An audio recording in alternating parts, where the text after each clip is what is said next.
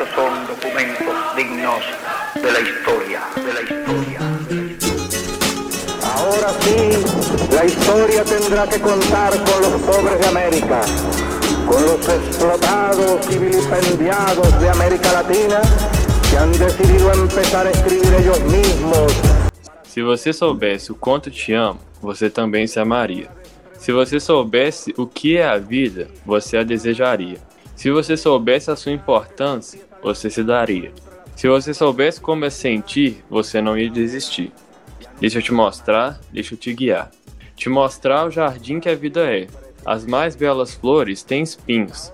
Elas se protegem, mas não deixam de florir, para que possamos contemplá-las. Não murche, procure água. Se alimente, porque há pessoas que querem te contemplar e admirar a beleza que a sua vida é.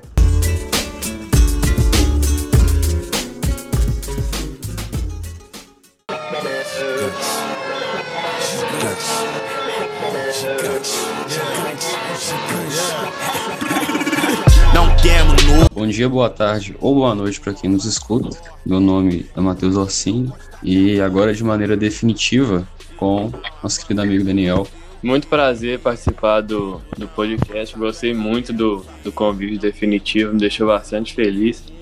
Eu espero que a gente possa aprender muito com, a, com as informações que a gente traz aqui, que a gente possa compartilhar conhecimento, que a gente possa crescer junto aqui. Muito bem-vindo nessa semaninha que. A semana sem muito, muitas novidades chamativas, né? A gente, a gente se acostumou com grandes manchetes e gigantescas, gigantescas duras de cabeça, mas detalhes à parte.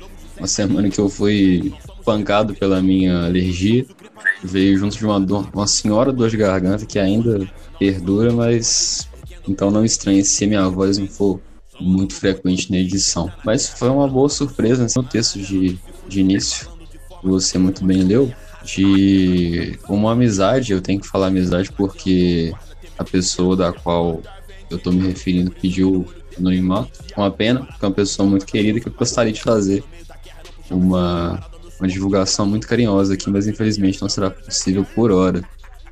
Mas é o nosso texto da semana porque ele traz uma vibe mais esperançosa, né, cara? Ele traz uma vibe mais alegre. E às vezes no meio de tanta melancolia, às vezes é um pouco bom você ler algo que te dê uma esperança. Eu queria dar parabéns para quem escreveu o texto que eu achei maravilhoso. E esse texto deixa uma lição muito bonita que é a gente viver. Dependente de tudo, a gente tem que viver.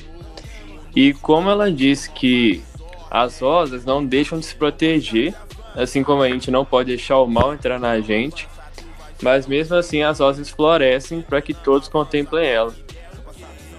Eu achei muito bonita a lição que deixou deixou para quem para quem leu, que é viver. É como a, a autora disse, as rosas ela não deixam de se proteger, assim como a gente tem que se proteger do, do mal do mundo, mas mesmo assim elas não deixam de florir.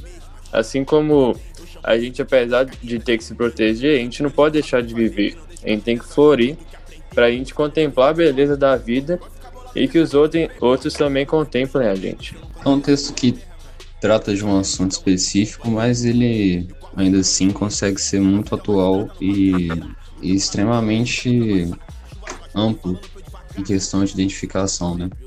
A gente passa por um momento muito difícil da pandemia, que está a cada semana fazendo novas vítimas e cada vez mais próxima da gente, né? logo logo a gente vai chegar em uma situação que todo mundo vai lembrar desse, desse ano de 2020 tendo perdido alguém próximo ou alguém que admirava, pelo menos, para a Covid. E são tempos complicados assim que as pessoas, e eu traço esse, esse paralelo pensando em, mais em mim também, costumam se fechar no mundo, né? A gente costuma ser cada vez mais introspectivo quando passo por dificuldades, pelo menos eu sou assim. Então, traz essa reflexão mais que necessária da gente saber se cuidar, saber se resguardar dos problemas que a gente tem, mas também saber viver, né? Saber se expressar, saber, saber sorrir apesar das, das frequentes tristezas e, e empecilhos que a gente tem sofrido ultimamente. Eu me lembrei agora de uma conversa que eu tive com uma amiga minha, não faz muito, muito tempo que a gente conversou sobre isso, porque foi um, um motivo bem pequeno, assim, que me fez ela desabar, chorar copiosamente. E o motivo não vem ao caso, mas enfim, era algo rotineiro, algo normal. O que fez ela chorar de fato foi a sensação de estar vulnerável, sabe? De vulnerabilidade mesmo. Então, eu fiquei muito, eu fiquei pensando muito sobre isso também, porque essa sensação de vulnerabilidade, ela é comum a todo mundo. Todo mundo está sujeito a isso, infelizmente. A gente está suscetível a uma penca de coisas e a gente tem que saber também como lidar com cada situação. E algo que eu disse para ela, que eu acho muito pertinente, é que vulnerabilidade é uma condição que todo mundo tem. A gente está suscetível a diversos problemas, então todo mundo é de alguma forma vulnerável. Não é bem um defeito você ser vulnerável. A questão que é uma difere, condição, né? É uma condição. Eu acho que o que difere as pessoas nesse sentido, a qualidade em si, é a resiliência, o que como cada um consegue se adaptar e a partir daí seguir a vida. Então, o que eu falei antes, casando com, com isso, é a gente tem que saber se adaptar e seguir a vida, né?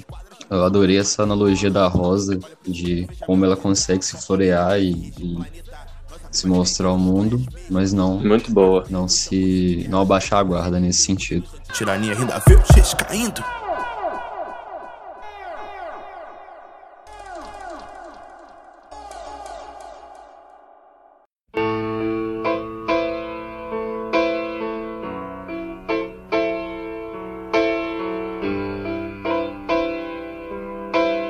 Ministério da Saúde anuncia parceria para desenvolvimento e produção da vacina de Oxford para a Covid-19 no Brasil.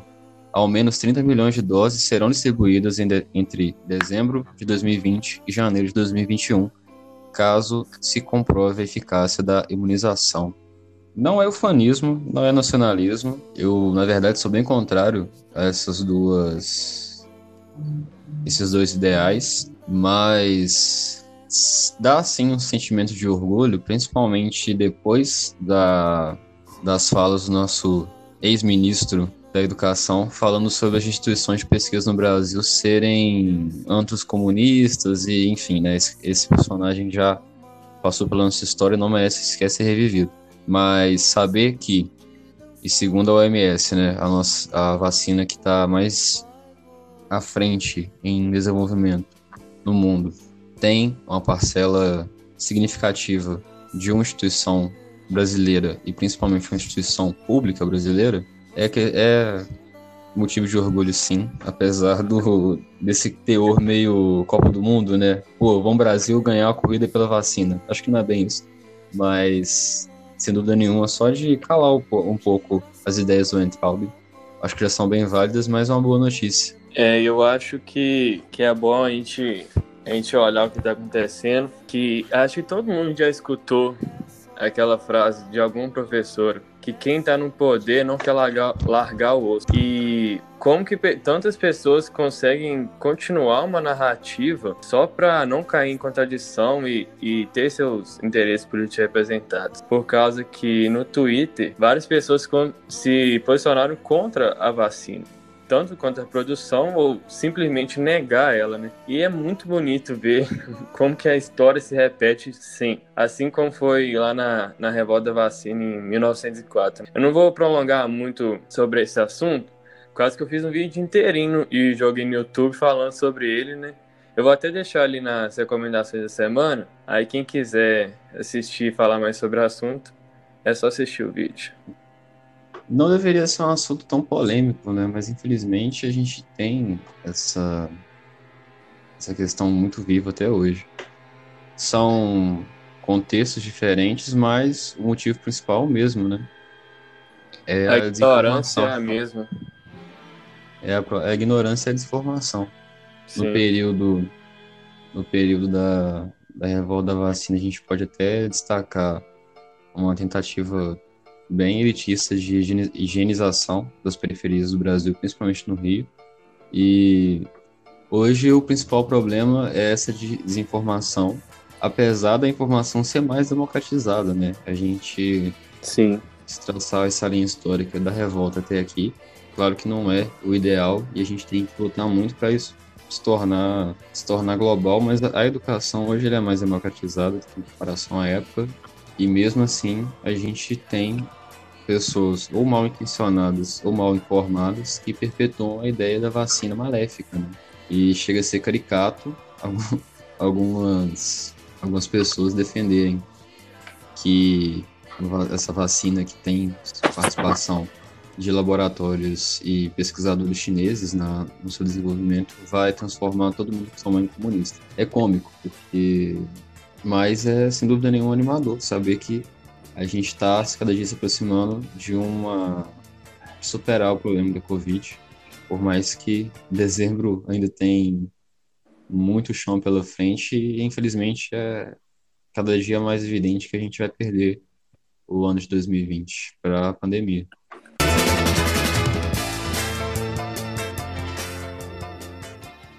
Não é só Flávio Bolsonaro. O Ministério Público investiga em sigilo dezenas de deputados após rachadinhas no Rio de Janeiro. O Ministério Público do Rio de Janeiro investiga outros 20 políticos por suposto esquema de corrupção e desvios semelhantes às chamadas rachadinhas, além do ex-deputado estadual e senador hoje, Flávio Bolsonaro. Eu, é muito interessante, né, a gente deixar claro que essa notícia, o site ele, ele deixou bem claro que não foi somente o Flávio que está sendo investigado, né? É, isso, isso acaba bastante com aquela narrativa bolsominion que o Flávio está sendo perseguido. Ele, claro, ganha um destaque porque ele é filho do presidente. E, além dele, de recentemente, a polícia descobriu ligações de Queiroz com as milícias do Rio de Janeiro, o que dá mais destaque para o caso e ainda mais, pode, lev pode levar o caso para investigação muito mais fundo do que somente as rachadinhas, né? Podendo cair até no caso da Marielle Franco. A gente tem que saber diferenciar muito bem o que é negativo dos governos no Brasil do que é coercitivo ao nosso sistema político. A gente, infelizmente, tem um sistema político que ele é marcado por todos os lados, todas as esferas, todos os grupos que se dividem entre centrão, esquerda, meu preferido ultimamente é a bancada do. a bancada marombeira. É isso, a gente. Todas essas áreas, elas são passíveis de participarem de esquemas de corrupção. A gente não tem um, um nome bonzinho e totalmente limpo na política brasileira. E Sim. acreditar acreditar que a gente tem beira a ingenuidade. Tem, eu, eu confesso que eu mesmo tenho sim nomes que eu confio mais que outros. Também é, é ingenuidade. E dependendo da, do paralelo que você traçar, é até mesmo um pouco de desonestidade intelectual querer colocar, por exemplo, o Freixo no mesmo patamar e régua que o Flávio Bolsonaro, por exemplo. É aquela ideia da, da que muita gente usa de uma forma bem canalha, que é a teoria da, da ferradura, né? Que cada mais, quanto mais extremo, mais se assemelha, que é mais uma forma bem idiota de, de anticomunismo, de falar que, ah não, a esquerda é muito, muito parecida com a extrema-direita, ela é tão, tão corrupta e, e autoritária. Acho que é, é interessante que a gente tem que desconfiar muito de quem vem com o papo que vai limpar toda a corrupção no Brasil, principalmente o nosso atual presidente usou muito dessa, desse discurso antipolítica, sendo que ele tem envolvimento político há mais de 30 anos. E os filhos dele se elegeram com essa mesma retórica e também tem envolvimentos dentro do cenário político brasileiro há anos também. Também é igualmente complicado você acreditar que não exista ninguém dentro do cenário político brasileiro atual que não saiba ou tenha envolvimento em casos de corrupção. É tudo uma questão de, de investigação. Então, assim, a gente precisa muito de uma reforma política, isso que eu acredito. A gente precisa repensar o que, que é a nossa ideia de democracia. O futuro do Brasil, politicamente falando, é branco, semi-autoritário e neoliberal, porque essa, igual, essa ideia da, da ferradura, esse tipo de bobagem que todo mundo adora espalhar por aí, esse tipo de besteira que a galera começa a falar como um, só uma forma de atacar a esquerda mais e mais e mais. Então, assim, isso, a ideia de vincular o Bolsonaro ao chavismo, que o centro tem como costume, ou quem se desilude com o Bolsonaro começar a colocar ele na mesma prateleira do PT, é no mínimo, assim, mal intencionado, tá mentindo. É agradável para as elites do Brasil terem uma figura igual o Bolsonaro na presidência. É melhor para ele, para a elite brasileira, ter um semi-autoritarismo no poder, alguém que flerta com o fascismo, do que um social-democrata, que às vezes flerta com um, um progressismo uma ascensão da classe C, por exemplo. Eu nem estou falando de igualdade de classe, nem estou falando de revolução socialista, não. Não chega a ser isso. E é aquela discussão que eu acho que é muito necessária também, de situar o PT na esquerda. Porque o PT, ao contrário de todo mundo gosta, todo mundo do governo adora falar que é um partido comunista, o PT mal foi comunista nos últimos anos que teve no poder. Imagina hoje, então, que ele tenta, ele tenta cada vez mais, junto com figuras igual Ciro Gomes, o irmão dele, tentam cada vez mais se desvencilhar do, do, do comunismo como, como ideal. Tem algumas cenas que a gente vai até abordar depois, mas a gente está buscando cada dia mais alguém que represente a esquerda de uma forma mais ampla e consiga formar uma frente ampla, democrática, que vai combater o fascismo, o bolsonarismo, mas chega na hora mesmo, nas práticas de, do dia a dia político do Brasil, você tem pessoas igual o Cid Gomes, o irmão Pedro Gomes, para quem não sabe, votando a favor da, da PL da privatização da água. Esse meio político, tanto federal, estadual, regional, ele precisa ser repensado com alguma urgência, porque a gente vai ficar sempre nessa se, se essa ruptura não acontecer. Eu nem estou falando de revolução, estou falando de uma reforma política, de a gente conseguir transformar a democracia que a gente tem no Brasil, que é muito jovem, é muito recente, em algo que seja realmente democrático. A gente tem uma democracia que está vinculada a consumo, a possibilidade de consumo. Eu queria falar duas coisas em cima dessa fala. A primeira é da, da ferradura, né? Que pode ter certeza que quem te falar que esse pau de, de ferradura é o famoso centrão, né? Que uhum. sempre vai representar as elites brancas e burguesas. Então você não cai nesse papo. E eu queria falar um negócio que eu achei muito interessante que o Cine falou sobre a, a corrupção e reforma política. Eu só queria, eu acho que não precisar falar muita coisa. Eu queria usar uma história que é que o documentário Democracia em Vertigem utiliza, que é aquela do empresário e do político, né? Um político vê o vê o empresário no, no palácio e pergunta: "O que você está fazendo aqui?" Aí o, o empresário responde: na verdade, eu tô aqui já faz mais de 20 anos. Quem troca de lugar é vocês políticos. Então, realmente, uma reforma política é muito necessária. Muito. Encontre no fim do túnel. Chega. Buenos Aires endurece um confinamento para conter a escalada de casos de Covid-19. Restrições argentinas se concentram na capital e sua área metropolitana, onde se registram 9 de cada 10 positivos de coronavírus. O que, que eu quero destacar sobre a notícia é que eu vou tentar explicar a situação de Buenos Aires. É, é bom, bom deixar você informado que Buenos Aires tem mais de 50% dos casos de Covid em toda a Argentina, como o Cine leu no notícia, né?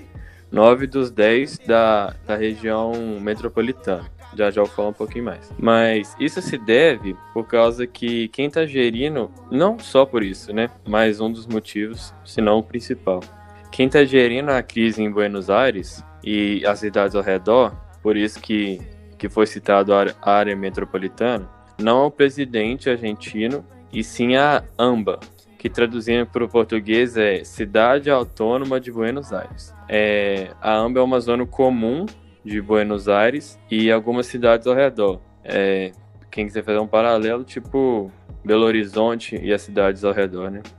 E pelas minhas pesquisas, o presidente pode sim intervir nas decisões da AMBA, mas ele acabou assumindo o risco de, de algumas semanas atrás, ser deixado a flexibilização das medidas restritivas, porque politicamente falando não é não é muito fácil intervir na, na AMBA, né?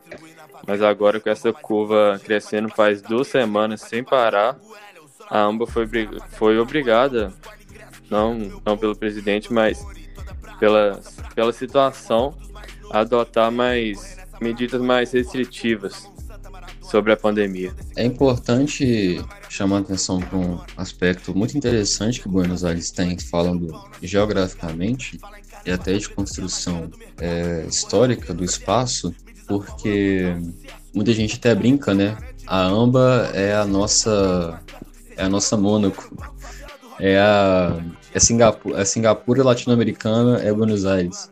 Realmente, apesar da Argentina ser um país grande, a Argentina tem um espaço, tem um território bastante grande, tem uma densidade, uma densidade urbana e populacional muito grande na região da capital. Se você traçar uma linha histórica e ver por que que isso acontece, faz até bastante sentido, né? Buenos Aires está logo na saída do Rio do Prata e desde os períodos de exploração colonial é ali que saía toda a produção e exploração de minério de toda a América Latina, se não toda a América Latina. Boa parte da produção das, das colônias do norte saíam pela pelo Oceano Atlântico também, né? Toda aquela área que era explorada de Paraguai, Argentina, Uruguai, Bolívia e até os estados do sul do que hoje do que é o Brasil, saía tudo por Buenos Aires. Então, né, tanto Uruguai quanto Argentina tem a maioria da sua população concentrada nessas áreas. Então, é um fenômeno interessante porque também reflete o futebol, né? São apenas sete clubes da primeira divisão que não estão tão situados na capital. Ainda assim, tem alguns que são próximos, por exemplo, o Valer Sarsfield, o Luiz Boys. É como se a Série A do Brasileirão tivesse 13 times de São Paulo, sabe?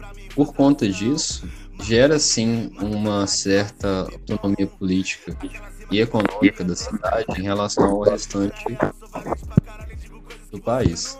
A gente tem que acompanhar de perto também como que vai ser o impacto econômico na em toda a América Latina, porque infelizmente não é comum a gente ter notícias, apesar da proximidade geográfica, da influência que a gente tem, que impacto econômico que o Covid vai ter na América Latina. Eu o primeiro inteiro, pra incomodar, causar indigestão. Antes de tu engolir, te trago um prato cheio. O ministro da Educação foi reprovado em tese e não tem o doutorado que divulga no currículo.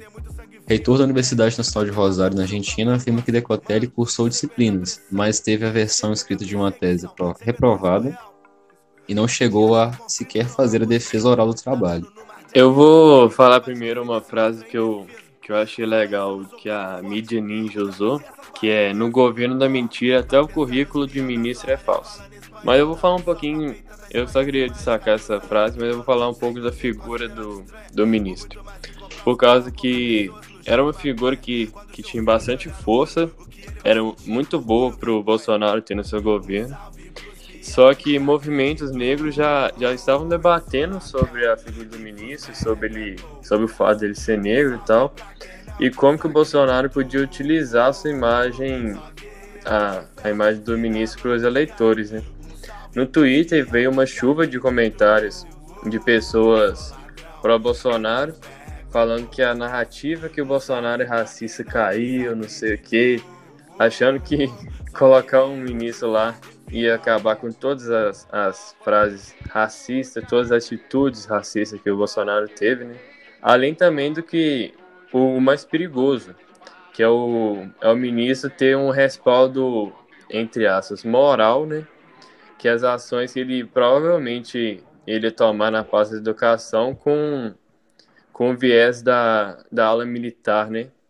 É, contrariando a ala lavista que tinha que vinha dominando o MEC desde o início do governo. Ele poderia usar a imagem, de, ó, o fato dele ser negro, para negar críticas da oposição, né? Então essa face no seu currículo foi, foi bastante importante para ele perder a, a força na imagem política que ele tinha. Essa retórica fraca de eu não sou racista, eu tenho até amigos que são negros, né? Bizarro. Porque na prática, quando você vai discutir no seu dia a dia com pessoas que apoiam o Bolsonaro, esse argumento é muito válido para elas, né? Não, pô, ele não é racista. Ele anda lá com, com o senador. Senador não, né? Acho que ele é deputado federal que sempre tá com ele, que eu não me lembro o nome agora. O Hélio Bolsonaro. Hélio, que também é negro, então. Não, ele, o Hélio tá lá, pô. Olha aí o Hélio aí, ó. Sabe, é É. figurativo e até um pouco infantil, se parar pra pensar que isso é um argumento levado a sério. E mais bizarro que isso, o próprio Alberto Decotelli, né? O nosso promete ser o novo ministro, já que ele teve, hoje já no dia 29, a sua nomeação novamente adiada por conta dessas irregularidades e incertezas do currículo dele. Contudo, não, não parece ser um nome tão animador ou mais palatável que o Weintraub. Então, É o que você falou um pouco tempo atrás, que é famoso rir pra não chorar, né? É. Quando a gente chora, a gente ri. A gente tem que rir dessas, dessas narrativas, porque se a gente levar a sério, é pior. Por causa que tem gente que realmente acredita. A gente não tem que levar essa a sério, a gente só tem que ignorar mesmo, bicho. Por causa que se você tentar explicar pra uma pessoa dessa, Pois é, a gente tem a, a situação que os tais ministros técnicos do Bolsonaro, eles são tecnicamente militares ou tecnicamente mentirosos. E até mesmo esse ministro, a nomeação dele, é, ele tem um viés muito da ala militar do, do governo. So- na ala militar que eu falo sobre aquela questão antiga da divisão ideológica do, de alguns de alguns membros do governo entre a ala militar e a ala olavista, né? Um frio que é um açoite. Senado aprova PL da privatização das águas. E o único partido que se posicionou contrário foi o PT. Em manifesto lançado no início de junho, dezenas de organizações apontaram que a PL de número 4162-19 cria um monopólio privado para a água e esgoto no Brasil. Eu queria abrir minha fala com a citação do diretor do FAMA, que é Fórum Alternativo Mundial da Água, que ele diz que a água é um direito e não uma mercadoria.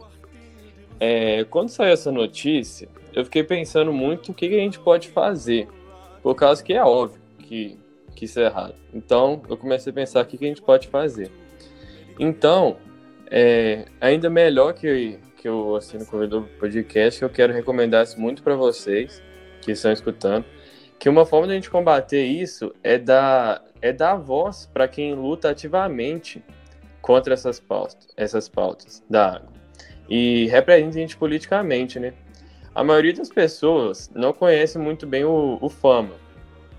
Ele foi criado há 30 anos atrás é, por 30 entidades da sociedade civil e surgiu em oposição ao FMA, que é o Fórum Mundial da Água. É, ele surgiu por causa que, que há várias, várias alas da sociedade civil é, acreditavam que o FMA é, sempre foi corrompido pelas transnacionais e, e os interesses capitalistas, né? O FMA, para quem não sabe, é um órgão internacional tipo o Banco Mundial, o FMI e tal. E ele acaba sendo uma arma globalista das, das multinacionais, né? Representa muito bem os interesses das multinacionais. É claro que, por ser um órgão mundial, ele não expõe os seus interesses de forma muito explícita, né? Mas eles deixaram bem claras essas intenções em 1992, que quando foi criado, na Declaração de Dublin, que esse órgão ele tem como objetivo tornar a água uma mercadoria e gerar lucro, né?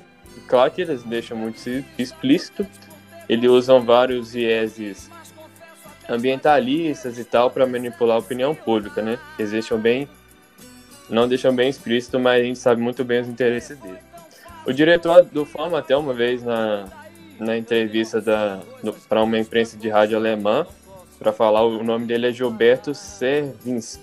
Ele é um engenheiro agrônomo. Ele referiu a, a FMA como Fórum das Tran- Transnacionais. Então, é muito importante a gente pesquisar quem que, que são, quem que é o fama, qual que são as ideias. A gente tem que divulgar isso, a gente tem que apoiar. A gente não custa nada você pegar, você pegar, oh, olha isso aqui, olha a casa dele, para que que ele, por que que eles lutam e mostrar para um amigo. E para fechar minha fala sobre isso, eu queria só falar para derrubar o discurso liberal com aquela ridícula frase, né? Mais, mais empresas irão concorrer e o preço da água vai ficar mais barato.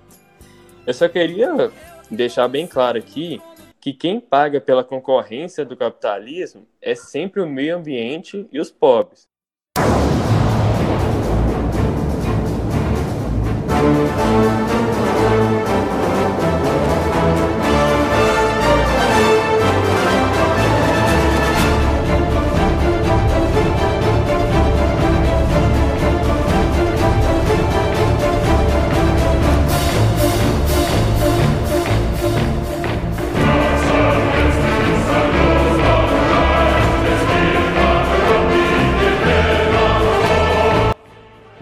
Não somente no caso da água, né? Em todo todo sistema, ele é baseado nisso. A gente pode pensar quantos que quantos pequenos proprietários rurais vão vão ter que enfrentar as, as grandes empresas querendo comprar os pedaços de terra que contém córregos, nascentes. A gente sabe que isso é antigo, igual eu falei, não é só da água. É, várias empresas frigoríferas, o agronegócio, já vem lutando muito, muito tempo e até com respaldo judicial contra os pequenos proprietários que que tentam resistir, né? Então, pode ter certeza que a vida de quem tem propriedade pequena vai virar um inferno. E eu queria só deixar uma reflexão. Será que vale a pena a classe média e os ricos pagar 50, 100 reais a menos na conta de luz nas costas dos, dos pequenos proprietários vão sofrer e do meio ambiente? Perfeito. Eu quero voltar no, no que eu estava. em algo que eu disse um pouco mais cedo, que é o nosso conceito de democracia. A gente, entrando um pouco mais nos preâmbulos do projeto, que você já até bem falou, né, onde as estatais vão poder concorrer com empresas privadas que vão poder também oferecer o serviço. Até mesmo uma questão tão básica, básica. Eu entendo quem questiona o sistema público de educação. Eu não concordo, deixando bem claro. Mas eu entendo quem questione. Agora, saúde, saneamento básico são aspectos tão básicos para a vida de um ser humano em sociedade que até esse aspecto tão básico a gente coloca como uma questão de lucro. A gente, a gente enquanto democracia, a gente coloca como uma questão a ser explorada, não garantida. Eu sinceramente não entendo que tipo de liberdade é essa. Essa liberdade ao consumo, liberdade a poder consumir, na verdade. Tem uma, uma retórica contra países que passam por processos socialistas ou passaram, que é: ah, mas eu nunca vi pessoa que vive na Coreia do Norte no Réveillon em Copacabana ou viajando pelo mundo, fazendo turismo. Enfim. Eu sempre rebati com, beleza, mas você, que é um cidadão livre do, do, do, Brasil, você visitou quantos países no ano passado? É uma reflexão que eu gosto muito que é o capitalismo, ele falhou, ele falha e vai falhar em toda a sociedade humana porque ele se baseia na exploração do homem pelo homem, na exploração da desigualdade social. Quando você entrega um serviço, uma condição básica de existência, que é a condição de ter acesso à água potável, condição de você ter um saneamento básico. Ao mercado, você entrega isso na mão de pessoas que vão lucrar com uma atividade que é básica à sobrevivência de uma pessoa, você está basicamente entregando a mão de uma parcela enorme da população, que, igual você bem disse, que são os pobres, na mão da especulação de mercado. A gente, não, a gente não deveria estar nesse momento discutindo se é melhor a gente abrir para o mercado e não, a gente tem que entender que a única instituição dentro de um, de um país que ela vai colocar na, como prioridade o bem-estar da população é o Estado. Mesmo o Estado burguês que a gente vive. Infelizmente, a gente vive um Estado burguês que está aí, como a gente já disse hoje, ele, vai, ele existe para garantir o lucro da, da burguesia. Mas até mesmo ele, até o estado de bem-estar social, ele vai pensar, não, básico a gente também garante para a população no geral. Essa certeza a gente não tem com o mercado. A gente não pode tratar uma questão tão básica como se, se vai acontecer, se talvez. Não dá para colocar isso na mão do mercado de uma forma tão ampla. Por isso que eu gostei muito da sua fala. Tem uma fala do Ricardo Amorim que eu acho que resume bem isso, né? Que em Cuba só três coisas funcionam: segurança, educação e saúde. Então, toda vez que você defender uma ideia progressista e alguém vai falar para você, vai para Cuba, eu sugiro que você responda assim: meu sonho. que é essa liberdade que eu quero ter. É essa democracia que eu quero viver. Não é a liberdade de poder trocar o, o iPhone no fim do mês. Detalhe é pro poder. Que esse conceito democrático de liberdade que a gente vive, ele é a liberdade de alguns, mas nem todos, né? A gente, alguns são mais livres que outros. Então, no, no país capitalista, para o pobre, nada funciona. Nem a segurança, saúde e educação. Nem o básico. Então, quando, eh, você usou o exemplo perfeito do, de viajar para Copacabana. Se, se a gente pegar hoje, por exemplo, a gente vê as atrocidades, a gente vai cair bastante em, em Marx, né? que quando o sistema entra em contradição, o outro acende, de a gente achar um absurdo os, o trabalho na, na sociedade feudal, mas a gente esquece que porque mudou pra gente hoje, a gente está esquecendo do, do, dos pobres, que para eles nada mudaram. Não é por causa que a gente está bem que o sistema funciona. Pois é, é uma questão de se entender, se entender dentro de um sistema que eu e você, por exemplo, a gente não está numa condição ultra confortável de riqueza. Existem pessoas Sim. que são mais ricas que Matheus e Daniel, muito mais. Só que até a gente, com todas as dificuldades financeiras que a gente passa e tudo mais, a gente tem sim privilégios que outras pessoas não tem. Até o, o, o, menos privilegiado, ele tem mais privilégios do que alguns, sabe? E essa escada é muito confortável para pessoas que se dizem progressistas, tal qual a Katia Abreu, que eu, eu vou abrir aspas aqui porque ela disse. Para mim, pessoalmente, é um dia muito feliz. A cada um dólar investido em saneamento, voltam sete. E aqueles que não gostam de privatização, não vou entrar no mérito, pensem que estão fazendo por falta de opção. Se não fazem por gosto, é por necessidade o público, os estados, municípios e União, não tem dinheiro para fazer o saneamento na rapidez que precisamos. Que garante, fecha aspas, que garante que o mercado, que se autorregula pelo lucro, ele só tem como visão o lucro, que garante que ele vai trazer essa condição que já de, deveria ter sido atingida há muito, muito tempo de saneamento básico, e o nome diz, diz por si só, né? Básico, Hum. Quem garante que a iniciativa privada, que vai salvar a tudo e todos, vai trazer isso pra gente? O capitalismo deu certo. Deu certo para quem? Exatamente, velho. O que a gente quer, a liberdade, a democracia popular que a gente quer, é sair desse desse Ouroboros, que é a exploração do homem pelo homem, tá ligado? A expropriação da riqueza de alguns para o bem-estar de outros. Existem experiências socialistas no mundo e cada dia que passa eu tenho aprendido a valorizar, valorizar ainda mais Cuba nesse sentido, porque a gente tem que ter a ciência que cada país vai ter a sua experiência socialista. Cada país, dentro das suas condições, cultura, vai ter sim uma, uma experiência à esquerda em algum momento. E ela vai diferenciar dos outros países. Então, assim, pensa a União Soviética. A Rússia, de uma forma geral, ela tem uma tradição política muito conservadora. A Rússia hoje é um país muito conservador, mesmo tendo passado por décadas de governo esquerda. É um país muito homofóbico.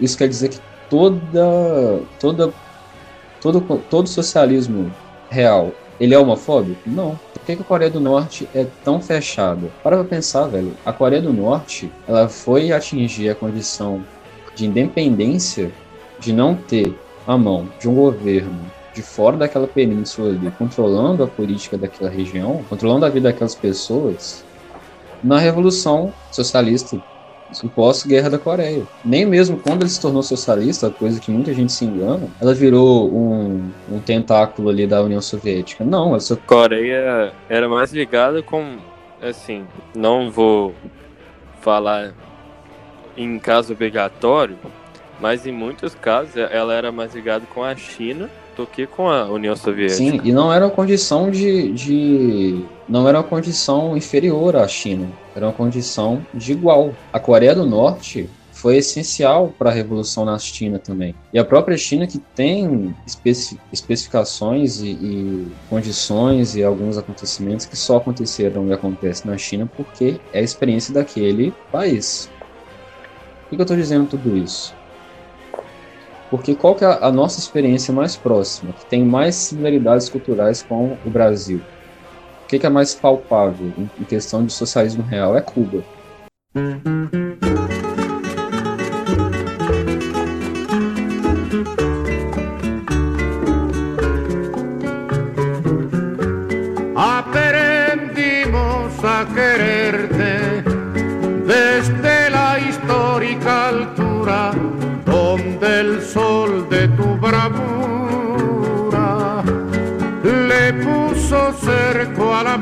Muerte. Aquí se queda la clara, la entrañable transparencia de tu querida presencia, comandante Che Guevara.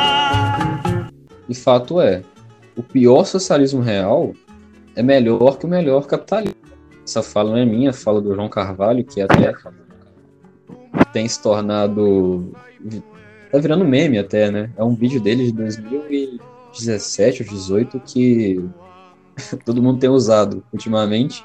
E é uma fala que faz muito sentido, é uma fala muito. É, o fim da, da fala é esse, e, é, e faz total sentido como que tudo isso que a gente está dizendo aqui se encaixa na privatização da água. É mais simples do que parece às vezes, mas é uma discussão complexa, a gente tem que se aprofundar nela. É por categoria. O mercado, o sistema privado, ele, vi, ele não visa a qualidade de, do serviço que ele presta. A qualidade do serviço, ela está atrelada à condição de venda. O que o mercado, o que o capital, o que é o setor privado, que seja que você queira nomear, visa é o lucro.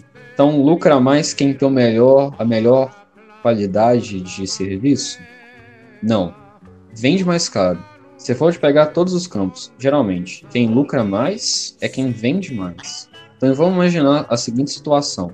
A gente trata o nosso, o nosso o, no Brasil, são divididos por estados, né? A gente tem a Copasa, em Minas e por aí vai.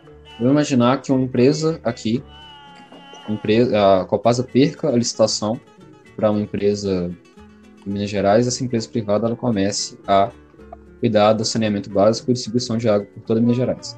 Ela percebe que se ela começar a reduzir a qualidade do serviço dela, se ela começar a reduzir o investimento na qualidade do produto final dela, ela vai ter mais lucro? Ela vai fazer, porque é assim que a empresa funciona. O problema é, a gente está tratando de água. A Sim. gente não está tratando de um celular, a gente não está tá tratando de um carro que vai rodar menos quilômetros, a gente está tratando de água. É básico. É um direito, né? Não é uma mercadoria. Exatamente. Exato. Esse é o raciocínio que a gente quer chegar ao ponto aqui. E outra coisa que eu queria chamar a atenção também, até as pessoas tal qual a Cátia Abreu, que sempre estão aí pedindo por uma frente ampla democrática contra o Bolsonaro, que agora não é hora da gente criticar o centro, ou o Moro, ou quem quer que seja, a gente tem que se unir pelo bem do Brasil e tudo mais, eles não estão na condição de aliado do, da população mais pobre do país, não. Eles estão na condição de pedir essa união agora, que é confortável, que tem um inimigo comum. Uhum. Mas a gente tem que ter uma ciência muito bem, muito bem colocada aqui. Quando for confortável, quando for lucrativo para essas figuras que estão, estão se colocando como progressistas, de gerar um pouco mais a faca do capital que está colocada na barriga do proletário, eles vão girar com todo o prazer do mundo. É bom sempre ficar atento que esse o centrão está muito atento na política do, dos bolsominions arrependidos e dos esquerdas é, desacreditados com o PT. Sim. Então, eles veem a oportunidade perfeita. E o mercado, ele vai seguindo o fluxo de quem de quem representa seus interesses. A gente achar que que essa onda progressista vai ser bom para o povo, só vai terminar de enfiar a faca no proletariado, que nem o Orsino falou. Eu vou finalizar com o próprio argumento que ela usa, e não só ela, na verdade, todos os, os representantes da casa que se dizem nesse, nesse, nesse, nessa liderança progressista, que é o a cada um dólar investido em saneamento voltam 7 dólares. Por que, que eu vou querer que esses 7 dólares voltem agora para o sistema privado? Se eu posso colocar esses 7 dólares na mão de um Estado do qual vai investir esse valor na qualidade, próprio saneamento básico no país. Igual o João Carvalho disse na fala dele, que tem mesmo que ser mais revisitada, é essa democracia popular que eu quero, que a gente quer.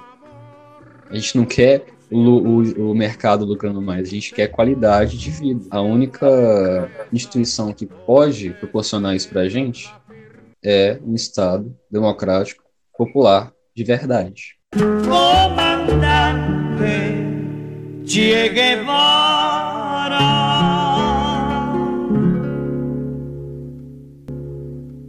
Essa semana eu vou recomendar um filme. Primeiro é o filme Benzinho, e a direção é do Gustavo Pizzi, que, igual Ferrugem também, é, é outro filme incrível, incrível. Tem a direção do tem a direção do, do Ali Muritiba. Ele é um drama que se passa, ele é um drama que se passa no Rio Grande do Sul e conta a história de uma mãe, a Irene, que tem quatro filhos e um deles, o mais velho, ele recebe uma proposta para jogar handball profissionalmente na Alemanha. E é um filme que a gente pega muito pela identificação, porque toda mãe tem um, um pouquinho de Irene. Pelo menos a minha mãe é muito parecida com o personagem do filme. E é difícil falar dele sem dar spoiler. É o tipo de filme que a sua impressão crua, sem saber muito, ela é muito importante que que mais te envolve na trama é essa, essa identificação. E é um filme que você consegue ver não só o aspecto da personalidade dela, não, mas você consegue ver muita coisa que a gente mesmo passa no dia a dia. Então, tudo é uma questão de rotina, de esforço dos pais com o trabalho, de colocar né, uma condição confortável de vida para os filhos. É, ela mesmo, tendo lá as metas próprias dela, enquanto não só mãe, mas também as realizações pessoais dela. Então, é um filme extremamente bem dirigido, extremamente bem roteirizado, extremamente bem atuado. A Karine Telles, que faz a Helene, que também participa do roteiro, ela traz uma camada de pessoalidade para a atuação dela que é muito interessante. Parece que eu busquei, mas não encontrei nenhuma entrevista dela sobre o filme e mas eu senti muito que ela trouxe alguma personalidade conhecida, sabe?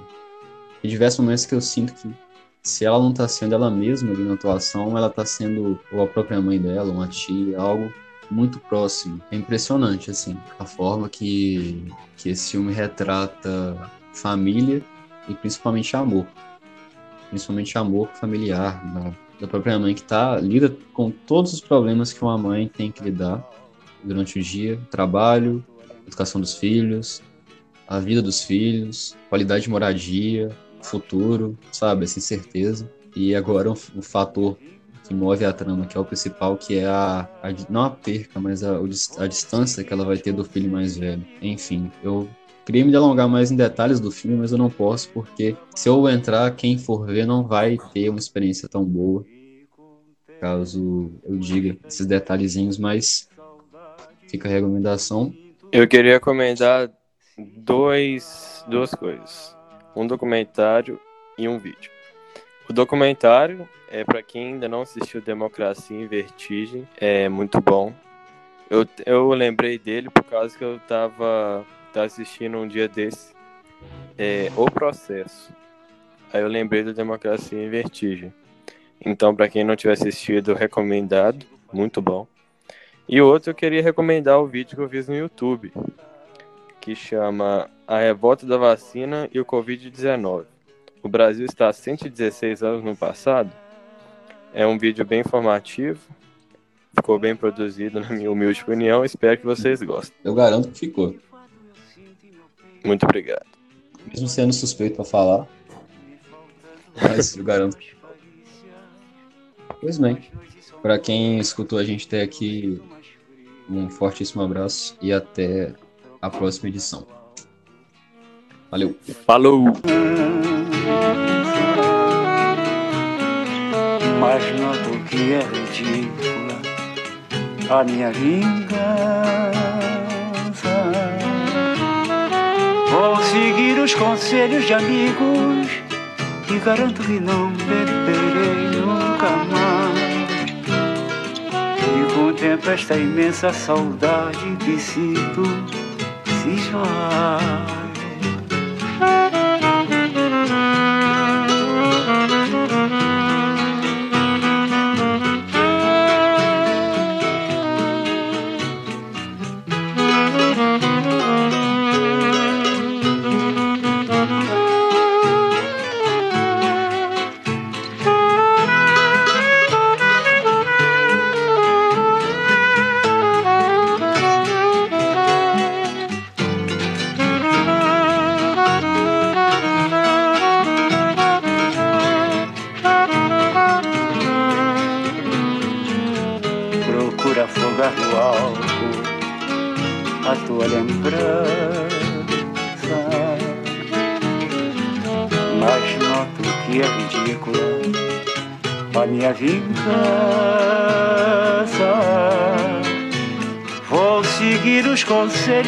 Amigos e garanto que não beberei nunca mais.